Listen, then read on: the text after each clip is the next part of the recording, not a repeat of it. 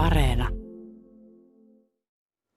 Mitä siihen tulee? Mitä tulee rössypottuun, Jari Vilska? Eli rössypottuun tulee veripalttua, mikä on siis verta, ruisjauhoa, vähän mausteita ja vissyä tai olutta. Luonnollisesti mä kun tässä oluen kanssa pelailen muutenkin, niin mun rössyssä on aina olutta.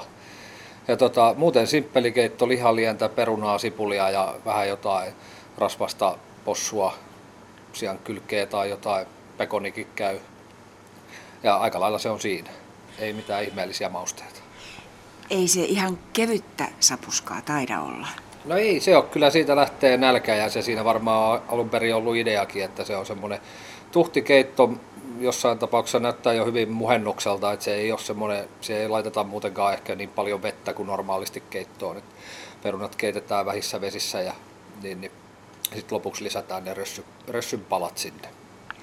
No, kun sä puhut siitä, niin rupeeko sulla vetää suupieltä niin, että, että nousee kuola jotenkin tänne kielen päälle? No kyllähän se hyvää on. Ja varsinkin kun sitä ei tule nyt syötyä niin usein, varsinkaan täällä etelän päässä, niin meilläkin kokoukset seuran kanssa on vähän hyvin säännöllisiä ja epäsäännöllisiä, että aina kun sitä saa, niin se on aina vähän semmoinen juhlahetki ja semmoinen vie vähän takaisin lapsuuden muistoihin sun muihin, kellä mihinkin. Mutta. No minkälaisiin lapsuuden muistoihin se sulla vie? Sä oot nuori mies.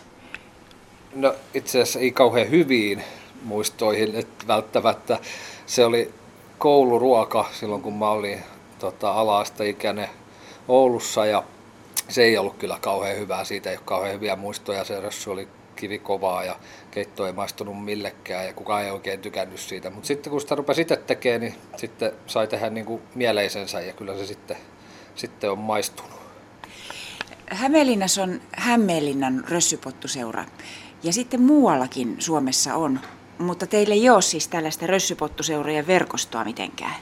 No ei sinänsä, että kyllä me ollaan oltu Helsingin rössypottuseuran kanssa yhteydessä ja sähköposteilla ja he laittaa kyllä meille tota, aina kutsua johonkin niiden isompaan tapahtumaan ja on siellä ihmiset käynytkin, että on käynyt vierailulla heidän tapahtumissaan, mutta ei ehkä ihan mitään, voisi sanoa, että kunnon verkostoa, mutta, mm. mutta kyllä yleensä pohjoisen ihmiset ja Oulun ihmiset, niin kyllä ne jotenkin toisensa löytää täällä etelässäkin. Että ihmistyypit on ehkä vähän sellaisia siellä puheliaita ja helposti tulee toimeen toistensa kanssa. No tähän Hämeenlinnan rössyputtuseuraan, siinä on ilmeisesti nimenomaan kaksi hämmää siinä Hämeenlinnassa. Hämeenlinna. Mm, niin tota, siihen kuuluu nimenomaan nyt pohjoisen ihmisiä, suurin osa kumminkin jollakin tavalla Oulun ympäristöstä. Joo, ei olla sinänsä ruvettu mitään vetää mitään linjaa, että tarvitsisi olla mikään paljasjalkalainen oululainen. Ja jos olet asunut Oulussa ja syönyt rössypottua ja ymmärrät sen päälle ja tykkäät siitä, niin se on tärkeintä. No mikä merkitys sillä on? Onko se isompi asia se ruoka vai se, että te tapaatte niin kuin omianne ja voitte puhua vaikka sitä omaa murretta ihan kaikessa rauhassa ilman, että kukaan katsoo mitenkään karsaasti? Ja niin. muistella Oulua. Kyllä, kyllä.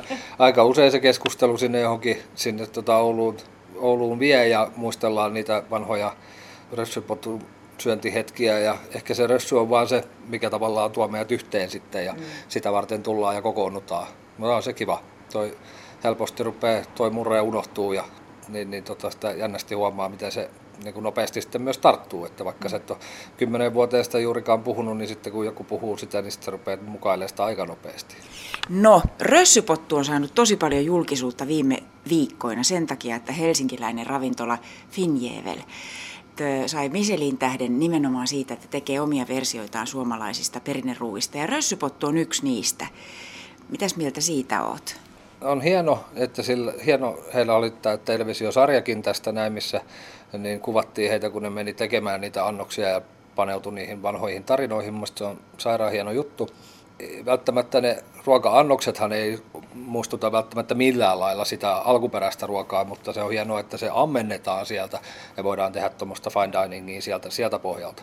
Et, niin kuin hatunnosto heillekin ja tehnyt hienoja, hienoja ruokia hyvinkin niin kuin perinteisistä ja niin kuin tavallaan simppeleistä raaka-aineista. Ja, mm. niin, niin kyllä siinä huomaa sitten, että minkälaiset on nuo huippukokit, että ne pystyy jostain rössypotusta tai läskisoosista tekee tuollaisia Michelin-annoksia, niin mm. on se hienoa. Oot, oot itsekin maistanut sitä Finjeverin annosta. Joo, ja sitten hienoja hommia ei ehkä välttämättä edelleenkään painotan, että ei välttämättä ole mitään tekemistä sen perinteisen rössypotun kanssa, mutta ne muuttaa niitä rakenteita ja perunat ei ole perunoina, vaan on soseena tai pyreenä ja sitten possu niin rasva on semmoisena ihan ohuena, rapeena, rapeena lastuna. Ja itse rössy nyt tavallaan oli aika, aika rössymaista, ehkä se rakenne siinäkin aika lailla erilainen. Siis kun sanot rössyn, niin rössy on sitä verta, niinkö? Joo, tai veripalttua. Se on eli, palttua. Eli käytännössä se on vähän niin kuin, miten sen sanoisi hienosti, verileipä. Kuvaile nyt vielä, miltä se näyttää. Meille nimittäin tässä nyt sitä on, tämä oli ihan harkittu rikos, koska ajateltiin, että ei ruveta sitä nyt laittamaan, mutta täytyyhän sun nyt kuvailla se näkö.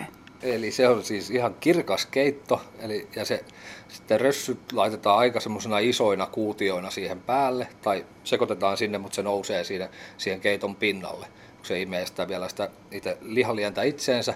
Ja se, se näyttää hyvin sellaiselle, että sulla on semmoisia isoja, paksuja veriletun palasia siinä keiton päällä. Eli hyvin semmoinen tumman puhuva, jopa vähän muhennuksen näköinen annos se on lopun kaiken.